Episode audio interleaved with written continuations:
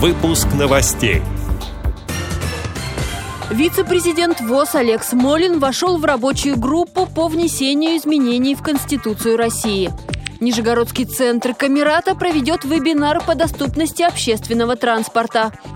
В Челябинской библиотеке для слепых открылась книжная выставка к 160-летию со дня рождения Антона Чехова.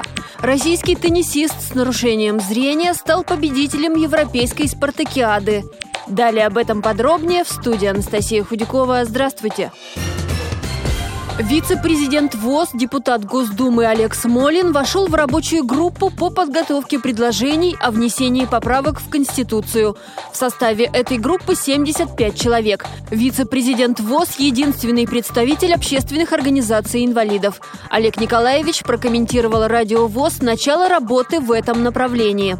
Среди прочего, рабочая группа должна решить поставленные президентом задачи усилить социальную направленность Конституции. В частности, президент заявил о том, что нужно, а, прописать прямо в Конституции, что минимальная зарплата должна быть не ниже прожиточного минимума, и, б, прямо в Конституции прописать обязанность государства индексировать пенсии. Последнее особенно важно для нас, потому что отсутствие индексации пенсии работающим инвалидам – это не только понижение их жизненного уровня, но и стимулирование уходить с работы. В принципе, я думаю, что надо как можно быстрее устанавливать отношения с новым премьером, с, возможно, появляющимися новыми министрами для того, чтобы продолжить работу по социальной защите наших людей в пределах возможного при данной экономической и политической ситуации. Подробнее об этом депутат Госдумы рассказал в передаче «Личное мнение». Выпуск вы найдете в нашем архиве в разделе «Программы». Нижегородский центр реабилитации Камерата в эту среду проведет вебинар «IT-решения для доступности общественного транспорта». Его участники узнают, что нового в мобильном приложении «Бастайм» и почему функционал для незрячих становится популярным для всех, как конечным пользователям находить общий язык с разработчиками для совместной реализации полезных идей и как в регионах добиваться улучшения информационной доступности. Ответы на эти и другие вопросы можно найти на вебинаре. Он начнется в 14 часов по московскому времени в голосовом чате Камерата на платформе TeamTalk. Трансляция также будет проходить на YouTube-канале и в группах Центра Камерата ВКонтакте и на Фейсбуке. В Челябинской библиотеке для слепых открылась книжная выставка, посвященная 160-летию со дня рождения Антона Чехова, писателя и драматурга, классика мировой литературы – Книги разных форматов представляют читателям разные грани творчества великого писателя.